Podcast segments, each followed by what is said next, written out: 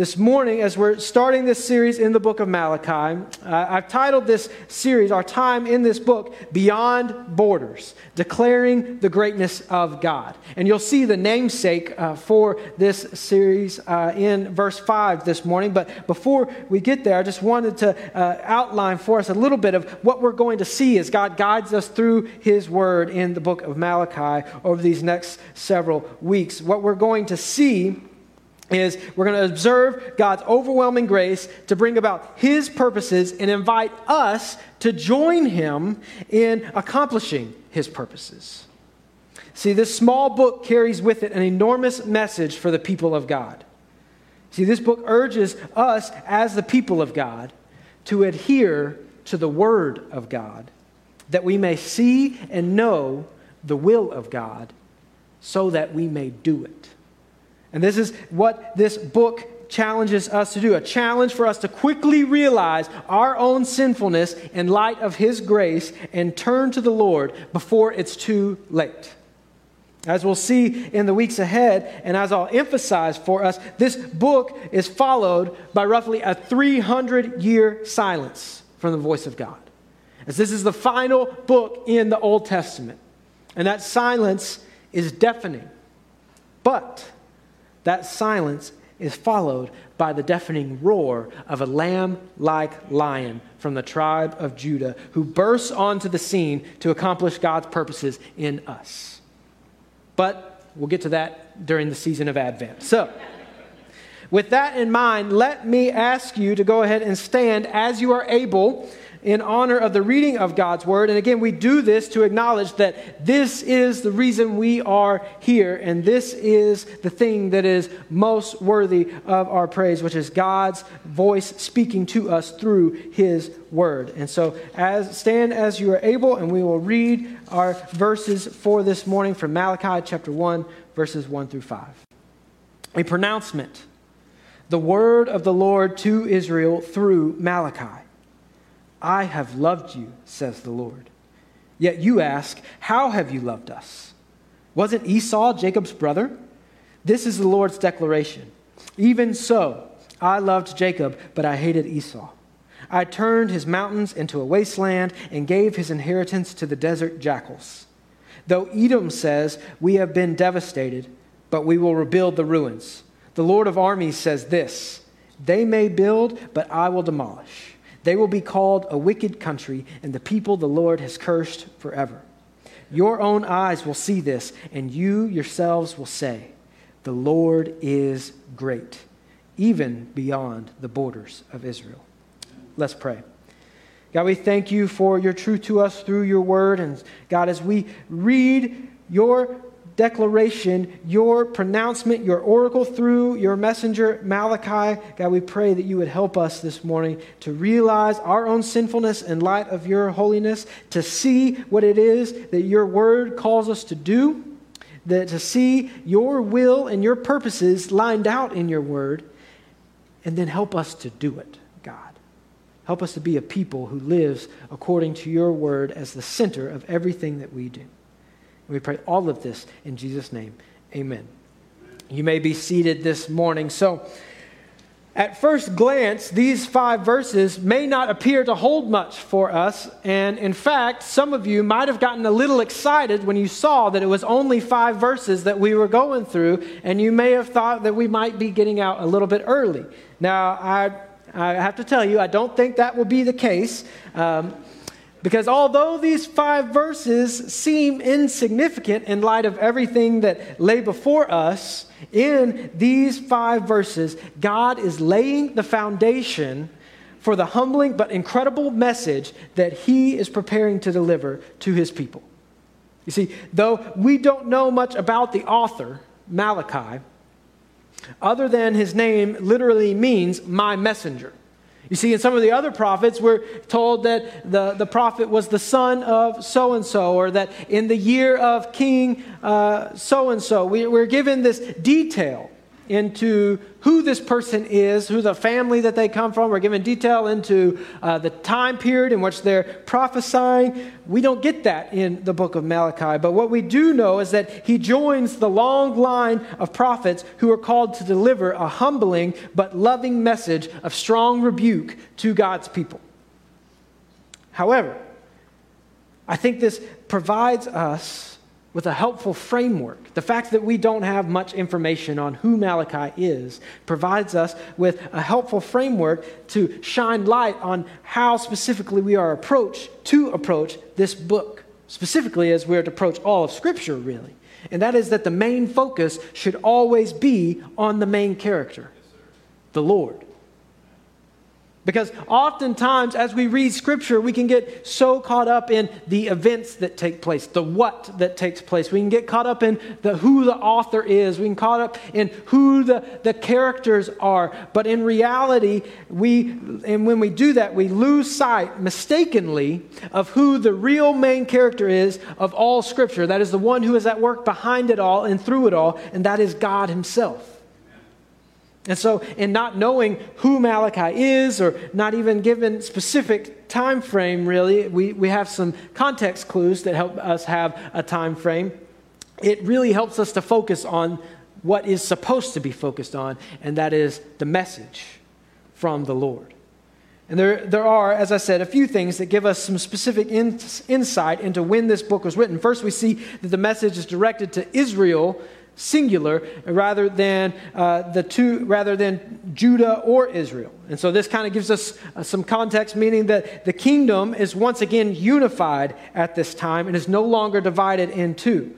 And this means that the message and the events of the book are addressed to those who have already returned from babylonian exile. And so we know what some of these people have been through in their time uh, as people of god. And so we also notice that some of the messaging uh, later on in the book, as we'll get to, addresses significant issues with temple practices of the priests. And so this gives us indication that the temple has already been rebuilt. And so these indicators kind of give us like a 20 year time span from about 450 to 430 BC in which we can assume this book was written. Now, why is this important for us to consider? Well, as I've already said, it's important for us to consider the somewhat anonymity of the author because it focuses us on the message. And it's important for us to focus on the timing because it helps us to see God's sovereign work from the beginning of time. That after Malachi, as I already pointed out, we have a period of 300 years in which there is a deafening silence from God. And so it tells us everything that has been building up to this moment, in which God is pointing to a coming Messiah through his servant Malachi, is pointing to the coming Messiah, urging his people to prepare themselves. And then we have silence until Messiah comes. So we shall see in the days ahead for this morning, as we consider the message as a whole, we see that it highlights man's sinfulness in light of God's holiness and grace. As you look there again at verse 1, a pronouncement. The word of the Lord to Israel through Malachi. So, right off the back, this book draws our attention to the authority and holiness of God. As we're told that this is a, a pronouncement, or if you're reading from the ESV, it says an oracle. And Malachi wants it to be clear that what he is preparing to say and the people are preparing to hear is not merely a list of his musings or his gripes with the people, but that a message that is spoken directly from the Lord. And he wants it understood that the people need to listen based on God's authority, not his. And this brings up our first point, which I've provided for you on this morning's outline already. The prophets urge God's people to see his goodness, grace, and glory, and to respond in obedience to God's word with repentant.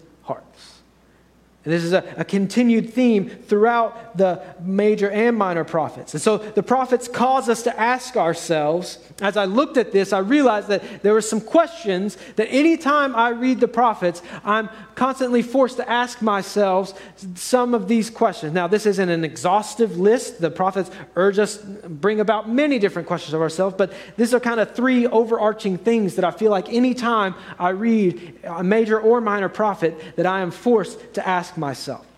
And the first is how am I reflecting God's goodness, grace, and glory in my life? Because this is a consistent theme that God is urging the people to realize that this is what He created them, established them, and made a covenant with them to do, and that was declare His glory among all the nations. The second question that I'm forced to ask myself is how am I walking in obedience to God's word? Because the prophets are constantly pointing to people to realize that God has already provided the instruction necessary for how He has called you to live and for what is best. And that is to live according to His word. And then the third con- question that I find myself asking is what is the condition of my heart when it comes to the things of God? It's kind of like that thing that we all do whether consciously or subconsciously. It's that morning mirror check, that final morning mirror check before we leave the house. Right? You got to kind of, before you leave, especially for me this morning, because I was getting ready while everyone was asleep, I kind of had to do a mirror check more than once because I was getting ready in the dark. And you kind of always have to do that last final mirror check. You know, ladies, you have to make sure that you've put both earrings on. Men, you got to make sure that you didn't miss a button or get a button that is kind of offline with one another, or got to make sure that you're, you've remembered to fix your hair and everything that goes along with that. The prophets provide us a spiritual mirror check a chance for us to introspectively look and see how is our life lining up with God's promises, with God's commands, and how are we living that out on a daily basis. Now, this might sound rudimentary eh, or maybe even obvious to some of us. However, this was not the case for these men who were tasked with the call to be a prophet to God's people. The very reason for which they are having to deliver this message or messages like this is because the people so often and so easily turned from God's ways, dishonored God's word, and sought to follow the ways of this world. So the message of the prophet is almost always one of warning and judgment and correction. This meant that the prophets were constantly having to go against the grain of the prevailing culture. So the, the, message of the prophets is not a pat on the back, you're doing a great job. You're declaring my praises in a right way in the temple. You're eh, declaring my glory to all the nations in a tremendous way. But the, pro, the message of the prophets is a warning that a time is coming when it will be too late.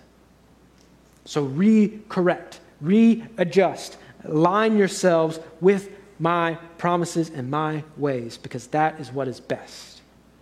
And, church, this is exactly why we must elevate God's word to the position of ultimate authority in our lives. Because our hearts are infected with sin. And so, if we allow ourselves to become disillusioned and listen to our desires or wants and our passion, then God's word is there to guide, to warn, and correct us to what is best. And this also means that if we are living lives in which we are elevating God's word to the position of ultimate authority, then we must prepare ourselves that we are going to live lives which are by nature countercultural. See, the world is always going to follow the ways of the world, they're always going to follow the ways of brokenness, regardless of time or place. That is the state of a world which is broken by sin. And this is the reality of our broken, sinful condition. So when we align ourselves with God's ways through God's word, we will always be out of alignment with the world around us. And we must prepare ourselves for that reality. And this means we must caution ourselves also, lest we ever find ourselves aligned with the world.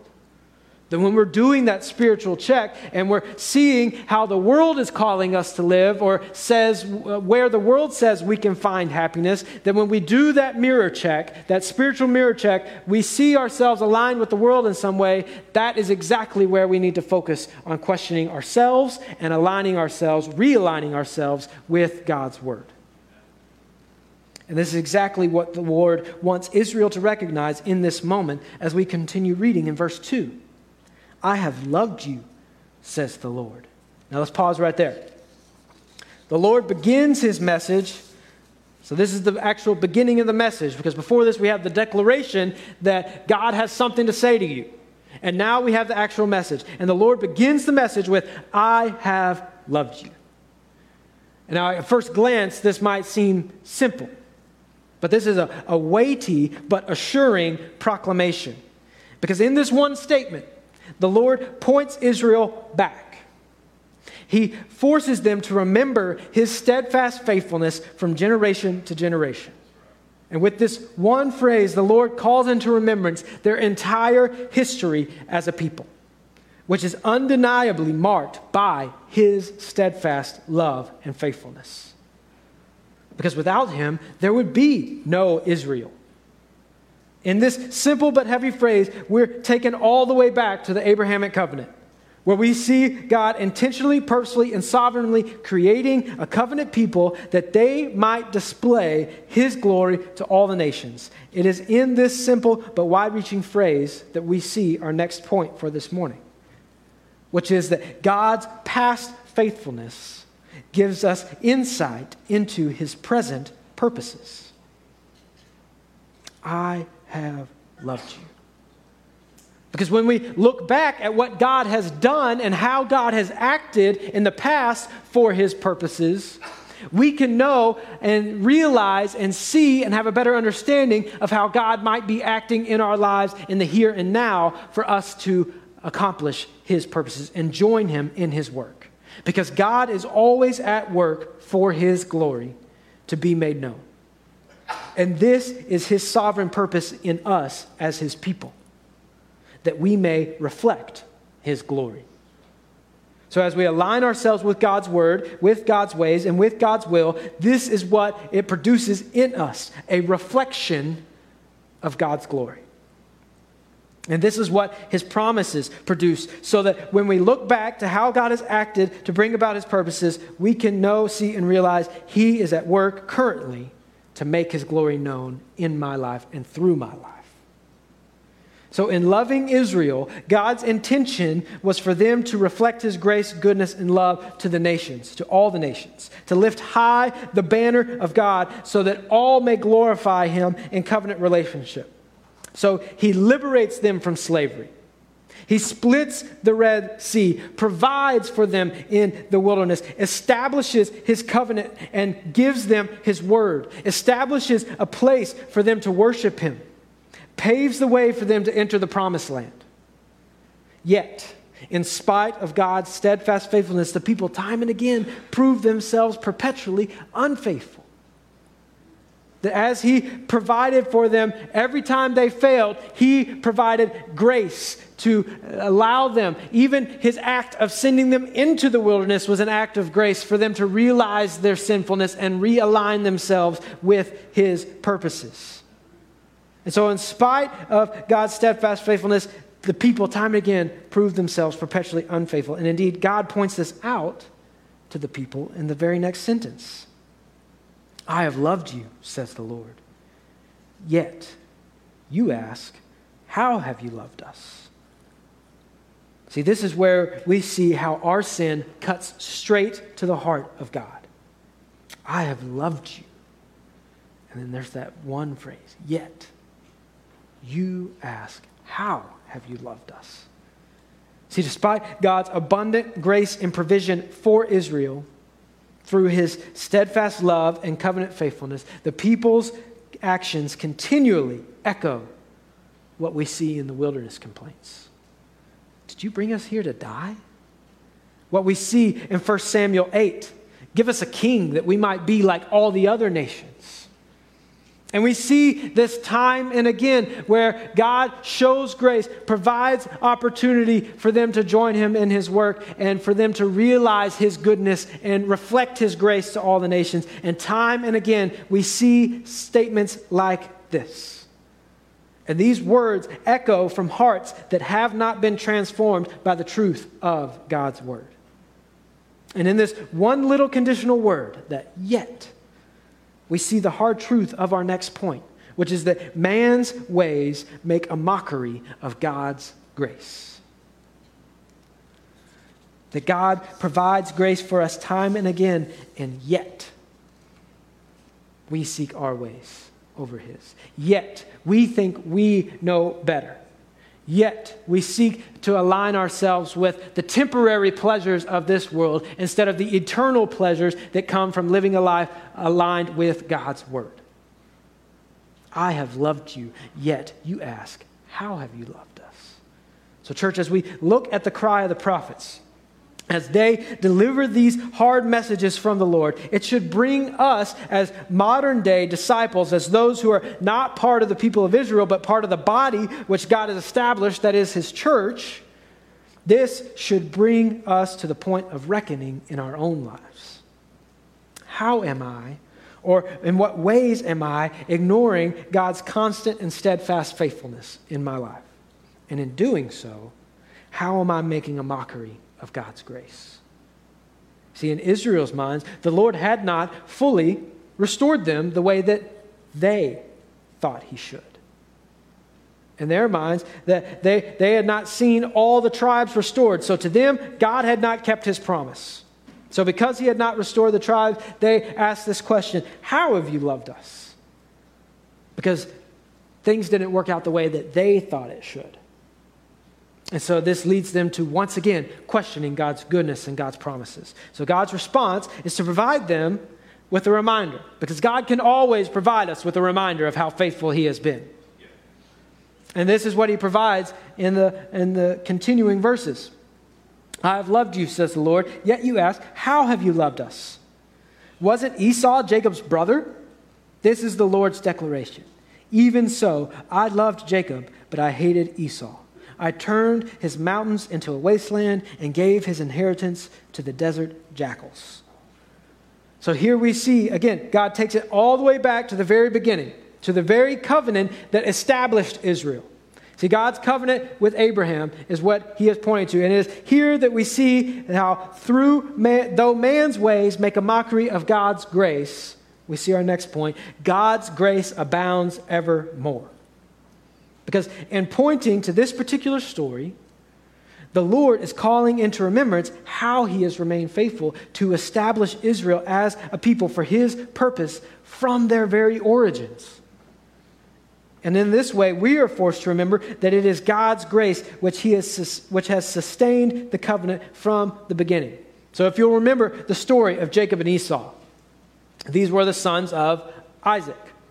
Isaac, of course, was the son of the, uh, the, who the Lord promised he would provide to Abraham and Sarah and would establish a great nation through him, through this son that he promised to Abraham and Sarah. And the Lord was faithful to fulfill that promise, despite Abraham and Sarah trying to take things into their own hands by having Ishmael with Sarah's handmaiden, Hagar. So you only thought that those Sunday school stories were pointless or boring. But we see a, a, narrative through all of Scripture which God is working out His good purposes to show us His grace. And so, despite Abraham and Sarah making a mockery of God's grace by trying to take things into their own hands, God promised them this son, and God's grace abounds evermore, and He's faithful to fulfill that promise. And he accomplished for the purpose of accomplishing his purposes and his glory. And we see this in Genesis 18 18, if you're taking notes and you just want to write that off to the side. Genesis 18 18. Abraham is to become a great and powerful nation, and all the nations of the earth will be blessed through him. And God was faithful to fulfill this covenant by providing grace in the midst of Abraham and Sarah's ignorance and sinfulness, and then providing Isaac. And it was through Isaac that God fulfills his promise to Abraham, as we read in Genesis 25. Again, if you're taking notes, you want to write that reference off to the side. Genesis 25, 21 through 23. As Isaac fervently prays to the Lord that his wife Rebecca would conceive, and his wife Rebecca conceives twins. And we're told then that the children inside her struggled with each other. And those two children were, of course, Jacob and Esau. So Rebecca, wanting to know what is going on in there, declares to the Lord and consults with the Lord, and God says this to her in Genesis 25.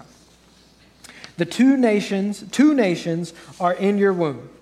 Two peoples will come from you and be separated. One people will be stronger than the other, and the older will serve the younger. So God is essentially saying to the people of Israel here in Malachi, by referring to this story, he's saying, I have shown my faithfulness to you from the very start. By providing time and again to fulfill my promise that I would use you to glorify my name among the nations. Were it not for my choosing Abraham, were it not for my choosing Isaac and Jacob, there, were it not for my faithful covenant love for you, you would not be is what the Lord is saying by referring and pointing them to the truths that we see here in the story of Jacob and Esau. And he continues this point in the preceding verses. Picking back up in verse 4. Though Edom says, We have been devastated, but he will rebuild the ruins. But we will rebuild the ruins. The Lord of armies says this They may build, but I will demolish. They will be called a wicked country, and the people the Lord has cursed forever. Your own eyes will see this, and you yourselves will say, The Lord is great, even beyond the borders of Israel. So here, the Lord continues to point out the difference between those who are in covenant relationship with Him and those who are not. And He points to the Edomites, the descendants of Esau and their pride has led them to be called wicked and cursed forever.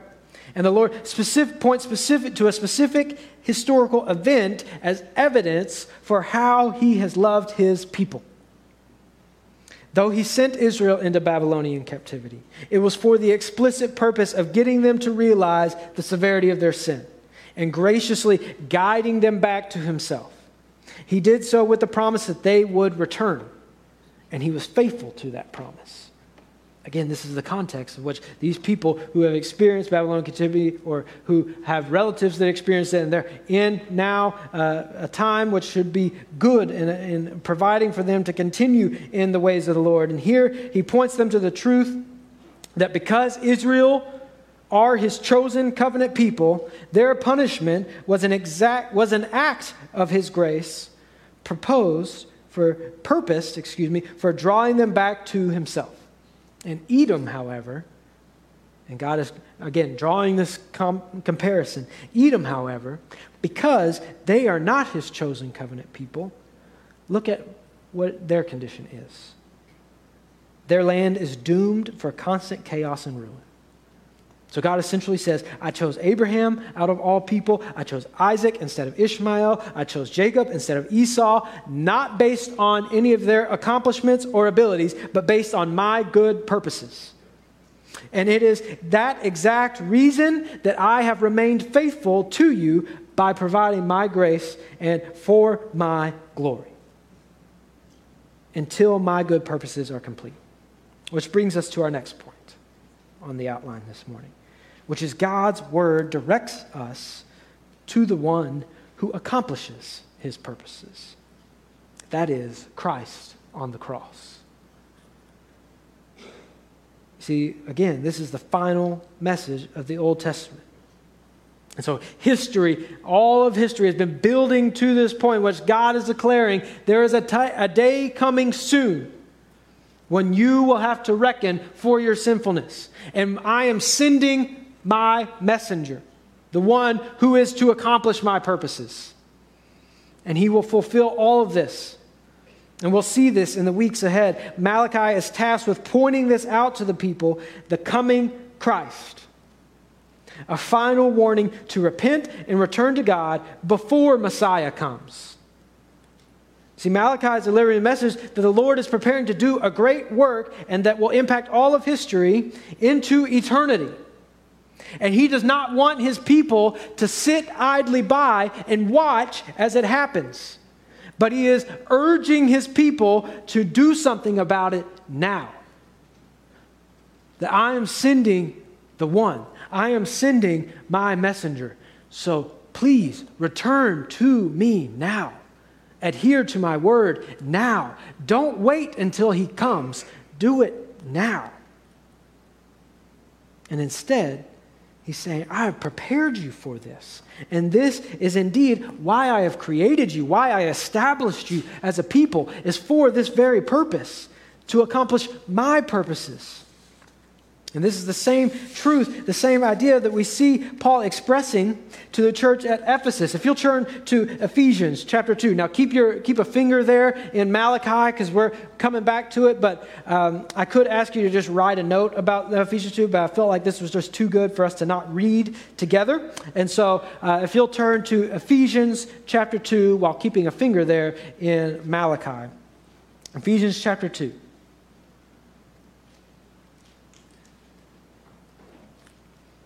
And in Ephesians chapter 2, we have several famous verses, verses that are uh, foundations upon which we can hold on to and cling to. But we start out in Ephesians 2 with that humbling truth that we were dead in our trespasses and sins, which you formerly walked, is what Paul says, in which we who were who formerly walked. But then, starting in verse 4, so Ephesians chapter 2, verse 4, we read this. So we were dead in our trespasses and sins, but God, who is rich in mercy, because of his great love that he had for us, made us alive with Christ, even though we were dead in trespasses. You were saved by grace. He also raised us up with him and seated us with him in the heavens in Christ Jesus so that in the coming ages he might display the immeasurable riches of his grace through his kindness to us in Christ Jesus. For you are saved by grace through faith, and this is not from yourselves, it is God's gift, not from works, so that no one can boast. For we are his workmanship, created in Christ Jesus for good works, which God prepared ahead of time for us to do. So just as God was saying, I established you for the purpose of displaying my glory to the nations, in Christ on the cross, he is saying that I have established you as my church for the very purpose of being reflections and trophies of my grace to the world around you. That wherever you may go, you are raising high the banner of Christ so that all may know the grace that abounds in me in Christ, we see God's plan from the very beginning. That all along, God has been about creating and establishing a people who would declare His glory as we enjoy His grace. And this finds its ultimate fulfillment in the person and work of Jesus. That just as God was the one at work choosing Israel and establishing them and saving them, so too in the work of Christ on the cross do we see God's loving grace displayed for us. Just as Israel did nothing to deserve God's love, neither did we. And just as we see there in Ephesians 2, we see here back again in Malachi chapter 1. Our next point God's word reveals how his purposes are accomplished in and through us. We see that in that phrase there in verse 5 your own eyes will see. So God's word reveals how his purposes are accomplished in and through us that we may, first and foremost, that we may know him. Malachi is tasked with the responsibility of declaring God's judgment upon Israel by pointing them to the place where all of God's judgment and all of God's wrath will be poured out on his son, Jesus.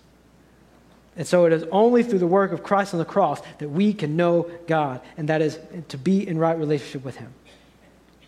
And the Lord is revealing here to Israel, I have loved you And your own eyes will see just how far I'm willing to go to show my love for you. So, as Paul so eloquently lays it out there for the church at Ephesus, that we too all previously lived among them in our flesh, carrying out the desires of our flesh, as God, who is rich in mercy, because of his great love for us, made us alive with Christ. So, God's word reveals how his purposes are accomplished in and through us. That is, first, that we may know him. And the second thing we see there in verse 5 of Malachi is that we may make him known. Because he says, You, your own eyes will see this, and you yourselves will say, The Lord is great, even beyond the borders of Israel. So not only will God's people see the Lord's purposes accomplished, but they will be active participants in making his greatness known, even beyond the borders of Israel. Church, this is our call. That we may see and know and experience God's greatness, His grace, and His love to us through the work of Christ on the cross, that we may be living reflections and trophies of His grace and love to be known to the world around us. See, the call of Malachi is for God's people to repent and return to the Lord before the Messiah comes. Not to wait until that day, but to do so now. And we'll continue to unpack these ideas and details included in the, in the messages in the week ahead. But this morning, I want to ask how has this message landed on you?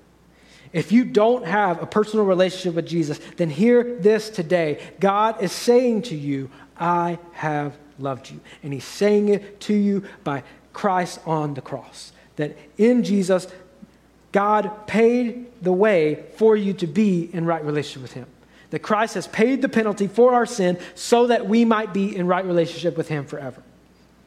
And the word which Malachi delivered to Israel is the same word which is being delivered to you today. Turn and repent before Jesus comes.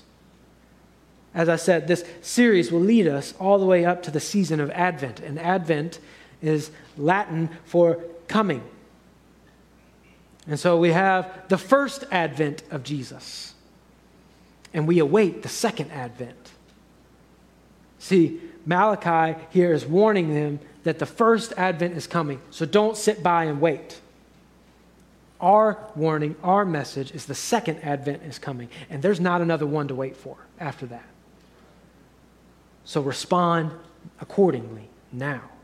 And so if you're here today and you do have a personal relationship with Jesus, Church, the challenge for us is to make sure that we are walking in accordance with God's word, pursuing God's will, and that we are proclaiming the greatness of God as we enjoy his grace. That we may know him through his word to us, and that we may make him known where he has placed us. As we conclude now, we're going to move into a time of response.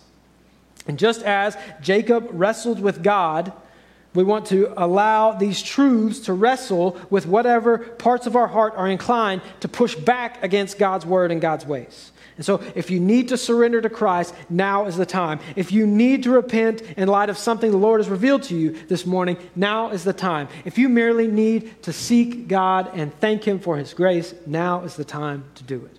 Don't wait. Let's pray. God, we love you. We thank you for this truth that is revealed in your word. God, help us as your people to declare your glory as we enjoy your grace. And help us not to sit idly by and wait for the coming of Jesus, but help us to be active agents of your will as we see according to your word. Help us to accomplish your purposes and join you in your work of making all things new. And help us to respond in this time however you call us to. We pray all of this in Jesus' name. Amen.